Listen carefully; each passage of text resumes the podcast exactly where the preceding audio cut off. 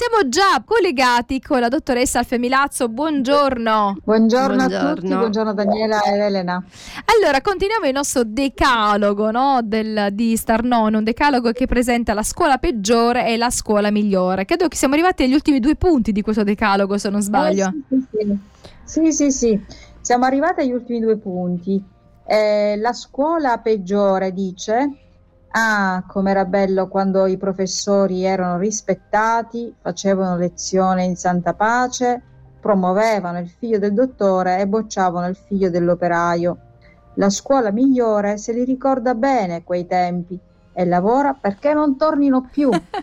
e questo, vabbè, possiamo sostituire la parola dottore e operaio con persona, diciamo, che ha, fa parte di un'elite, perché oggi a volte dimentica- ci dimentichiamo che magari anche tra figli dei dottori ci possono essere anche persone che non hanno tutte queste aderenze, però ehm, come ne ho conosciuti, insomma, ecco, persone che sono troppo oneste, quindi e poi bocciavano il figlio dell'operaio. L'operaio chi è? L'operaio è l'emarginato, in realtà oggi non esiste più questa figura perché le classi sociali sono un po' cambiate. Allora direi che il, l'esempio più, più, importante che noi possiamo eh, trarre da questa, da questa uh, norma è che la scuola eh, non deve fare differenze. Eh, come diceva Don Milani, eh, non c'è scuola più ingiusta di quella che fa parti uguali tra parti diseguali, cioè tra, tra diseguali. Eh, ovviamente eh, tutti dobbiamo partire da un punto di, mh, inizio, cioè qual è il sistema di valutazione con cui noi che noi applichiamo ai nostri alunni e studenti, è quello della asetticità rispetto al, all'obiettivo che ci poniamo a livello scolastico. Però poi ci, ci dimentichiamo che magari quel, quella ragazzino o quel ragazzino hanno un un background culturale molto eh, complicato, forse anche retrogrado, c'è forse anche analfabetismo, c'è anche c'è un disagio fortissimo, quindi là evidentemente c'è molta difficoltà poi a, eh, diciamo, a conferire ehm, con magari l'insegnante, avere relazioni sociali importanti nella scuola, eh, normali, abitudini di studio, perché non sempre si può studiare a casa, io ve lo dico perché ci sono ragazzini che non riescono a studiare a casa perché c'è troppo ehm, disagio, c'è troppo disagio. E allora sia Don Milani che la Maria Montessori hanno fatto, hanno scritto, eh, eh, Maria Montessori ha scritto non so quanti libri sul tema della, di come recuperare questi ragazzi che sono eh, diciamo arretrati a livello culturale e che non hanno eh, eh, quella risposta, non danno quella risposta che ci si aspetterebbe. E questa è la scuola che si ricorda appunto quei tempi in cui eh, si facevano tutte queste differenze no? eh, tra eh, chi era eh, con, diciamo così benestante, aveva, si poteva permettere vari eh, aiuti e sostegni. Mi ricordo che vi racconto questo, una mamma mi disse che durante la pandemia, quando c'era la didattica a distanza, mm-hmm. nella classe di suo figlio di un liceo che non nomino di Catania, eh, vi erano dei ragazzi che erano mh, molto aiutati in famiglia a tal punto che eh, avevano, i genitori avevano preso un insegnante che durante l'interrogazione a distanza li aiutava suggerendo le risposte. Cioè venivano pagate per fare questo. Io mi vergognerei di fare questo anche come cioè, anche se mi affisso somme laute non lo farei mai. Però diciamo che ci sono poi quelli che invece ma quanto vale l'onestà del cuore, no? Fare un'interrogazione perché così come si è, senza barare, senza eh, fregare il prossimo, dico io, no? E questo è, è, il grande mistero della nostra società. Come mai i genitori debbano ricorrere, possono pensare di, solamente di ricorrere a questi mezzucci? E, ehm, e poi c'è la, la decima, vogliamo leggerla, leggerla adesso? No, sì? Sì, sì, leggiamola. La scuola peggiore è quella in cui essere assenti è meglio che essere presenti. La scuola migliore è quella in cui essere presenti è meglio che essere assenti. Qui tocchiamo un, un grande tema che è quello della, della, dell'assenteismo scolastico, no? Eh, ed è fondamentale questa cosa perché ci sono dei, eh, dei ragazzi che proprio eh, vengono bocciati, noi ne abbiamo avuti, non, so, non perché non vanno bene, ma il loro disagio si trasmette, si, si, si riverbera nella presenza scolastica, quindi vengono bocciati per le assenze. Cosa significa questo? Significa che eh, non c'è un genitore dietro che ti dice alzati, vai a scuola, spesso, perché mh, sono ragazzi che non riescono a svegliarsi la mattina eh, da soli, non c'è nessuno che li accompagna se sono piccolini, eh, non c'è, diciamo così, eh, quella quella protezione che avviene quando, quando un genitore è presente rispetto alla, alla, presenza a scuola.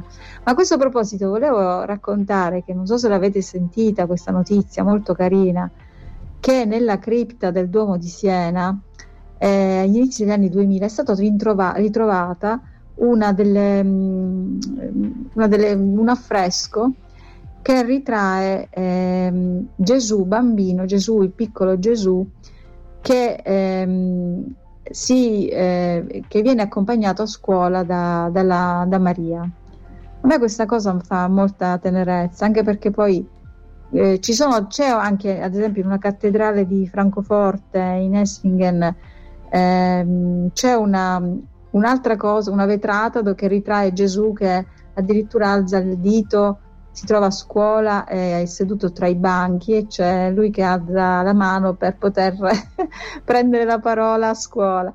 Questo ci fa pensare a un Gesù che andava a scuola, cioè ci pensiamo che anche Gesù è andato a scuola, che ha frequentato, ecco, un buon cristiano, un bambino che viene cresciuto con le norme cristiane deve anche immedesimarsi o riflettersi anche nella figura di Gesù che ma penso che, che Gesù nei primi anni cioè fino a 12 anni sia stato ehm, diciamo guidato no, da Maria no? era la mamma che si prendeva cura di quella che era l'istruzione l'insegnamento. Poi a 12 anni si andava alle scuole rabbiniche. Quando Gesù a 12 anni nel Tempio tutti si meravigliano ecco. perché non riconoscono che lui sia stato in qualche scuola, ma ne sapeva più di tutti.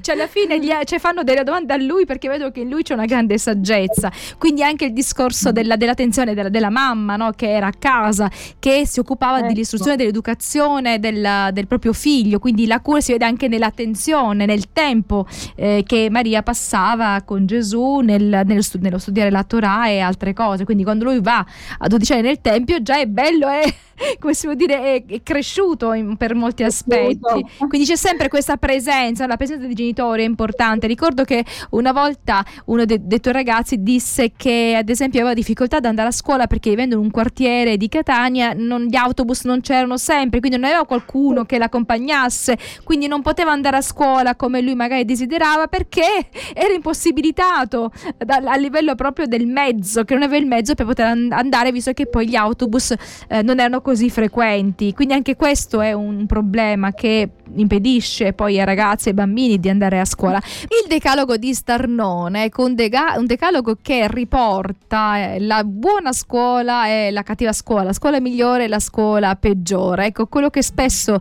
eh, viene considerata migliore, no? In realtà è quella peggiore, cioè quello che eh, c'è una scuola che, in cui tutti seguono, in cui magari non ci, siano, non, non, non ci siano delle domande, non ci siano delle contraddizioni lezioni, eh, una scuola dove tutti sono presenti, ma bisogna chiedersi il motivo per cui non sempre i ragazzi sono presenti, perché alcuni ragazzi sono, eh, hanno delle, delle, reazioni che a volte non sono consone no, al luogo c'è da, da, studiare un po' di più forse questi ragazzi. Diceva la, la, scorsa settimana Don Resca, se non sbaglio la frase era questa, dice se tu vuoi che Pierino impari la matematica, prima devi, devi studiare Pierino, cioè prima devi conoscere Pierino. Se tu vuoi che il Pierino conosca la matematica, tu prima devi conoscere Pierino. Cioè dobbiamo conoscere yeah. i ragazzi, quindi poi eh, conoscendo i ragazzi capisci anche come puoi eh, entrare in contatto con loro e quindi portare le, le, materie scolastiche, ma se non le conosci è solo una cosa superficiale, il tuo insegnamento sarà basato su qualcosa che non è la realtà.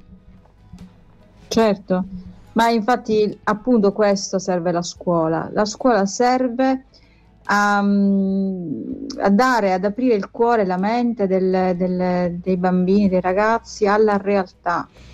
però non la realtà confezionata da, dalle menti di, un, di qualche docente, la, la realtà nella sua ricchezza, la ricchezza dei suoi aspetti, delle sue dimensioni, quella per esempio anche dicevamo fuori programma, quella religiosa per esempio è importante, ma non, oggi viene completamente bandita dalla scuola e questo è un grande problema perché tutta l'arte, tutta la cultura, la letteratura ha dei fondamenti che, si, che richiamano per esempio il cristianesimo, no? Eh, però la scuola ci insegna a capire questa realtà. Eh, ieri è venuta una ragazza da noi, è venuta a trovarci, eh, questa ragazza ha 19 anni, mi chiedeva aiuto per entrare in una scuola perché lei purtroppo è figlia di una famiglia dove c'erano genitori che erano tossicodipendenti. Eh, non la mandavano a scuola perché lei doveva badare ai fratellini e alle sorelline minori Um, a un certo punto lei si è stancata perché veniva anche proprio malvessata, picchiata, eccetera. E quindi si è stancata e se n'è andata col primo ragazzo che è passato.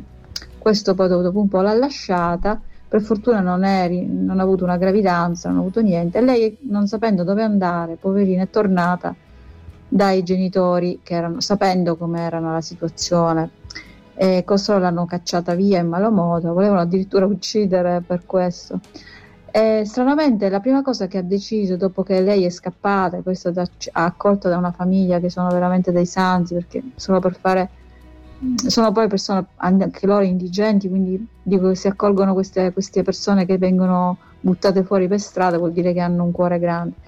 E, e no, la prima cosa dice voglio andare a scuola, voglio tornare a scuola. Mm-hmm perché si vuole riappropriare della propria vita, della propria realtà di essere, del suo essere. Noi la stiamo conducendo, infatti oggi parlerà con una scuola serale e la inseriremo in questa scuola. Ma la cosa più commovente di questa storia è che non sempre i, i, la, i ragazzi eh, sono loro a non voler andare a scuola, per lo più sono i genitori che non li mandano. Questo qua è una, una triste realtà. Poi ci sono anche, c'è anche questa disistima che si ha nei confronti del, eh, della, del, dell'attività culturale, non, non, ti porta soldi, non ti porterà niente, non ti darà nessun vantaggio nella vita, questo è quello che a volte sento dire ad alcuni genitori.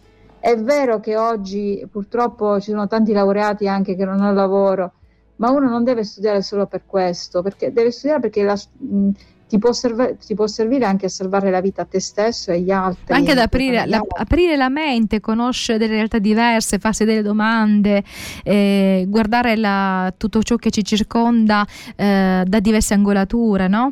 È importante vivere studiare. Con vivere con la consapevolezza. Eh, una volta un, l'editore, un editore con cui ho lavorato mi disse, dice, sai qual è la differenza tra me e il macellaio? E io dico, lei produce libri, lei, lei, pubblica libri e il macellaio vende, vende, il cibo. No, dice perché io quando, ehm, quando scrivo un libro o pubblico un libro sulla medicina, perché lui pubblicava libri di medicina, ehm, ho a che fare con gente che ha consapevolezza di come si de, del tessuto della carne del, dell'essere umano, del, del bovino, di quello che. Cioè so come è fatto l'animale, come è fatto eh, il corpo di un, di un, essere umano, eccetera.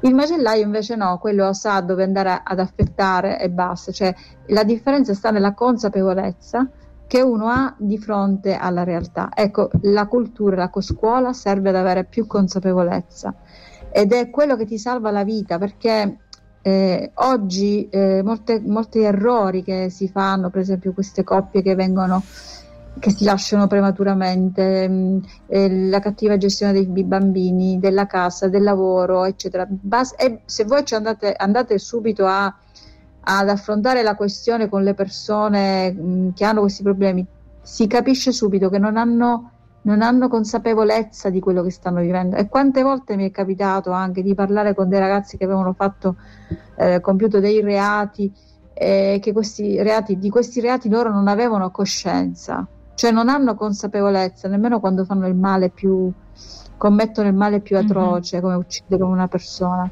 questo è il motivo per cui bisogna mandare i bambini a scuola E infatti, infatti, per questo eh, anche nei paesi del sud del mondo l'elemento fondamentale di molte associazioni è quello di formare lì delle scuole dove possono imparare non solo a leggere e scrivere ma anche un mestiere perché quello ti consente di vedere un futuro, di vedere le cose con occhio diverso, è una speranza. E dove oggi invece è possibile andare a scuola c'è chi, chi non vuole andare, uno perché lo ritiene noioso, uno perché eh, ormai è, è, come si può dire, pensiero comune, alla fine puoi fare altre cose che rendono molto di più rispetto a perdere anni e anni sui libri. Ecco, questo è quello che va di moda, vedere, che so, le veline, vedere eh, questi influencer con, con, eh, con poca fatica riescono... ecco, i calciatori riescono ad avere tanti soldi, allora perché studiare? Invece no, studiare ti veramente veramente ti apre, ti apre la mente, ti, ti permette di essere una persona con maggiore consapevolezza e anche maturità. Grazie, grazie Alfia per la tua esperienza con i, con i ragazzi, con i bambini, con le famiglie dei quartieri, perché ogni, ogni bambino ha dietro una famiglia e a volte queste famiglie sono veramente famiglie dis- disastrate e disagiate. Chi pensa a queste famiglie? Chi pensa agli ultimi? Si, vuole, si, vogliono sempre i primi della classe, ma gli ultimi della classe non li vuole nessuno e invece bisognerebbe ci lavorare. Ci pensa sempre il Signore comunque, non ci... Beh, meno male, infatti Gesù ha scelto i discepoli e li ha scelti un esatto. pochino fra... fra quelli un po' più, eh sì, più problematici. Non, non, ha scelto quelli che spiccavano particolarmente, però è lì che è stata la grandezza di Gesù. Grazie allora, Alfie, alla prossima. Grazie. Buona giornata. Arrivederci.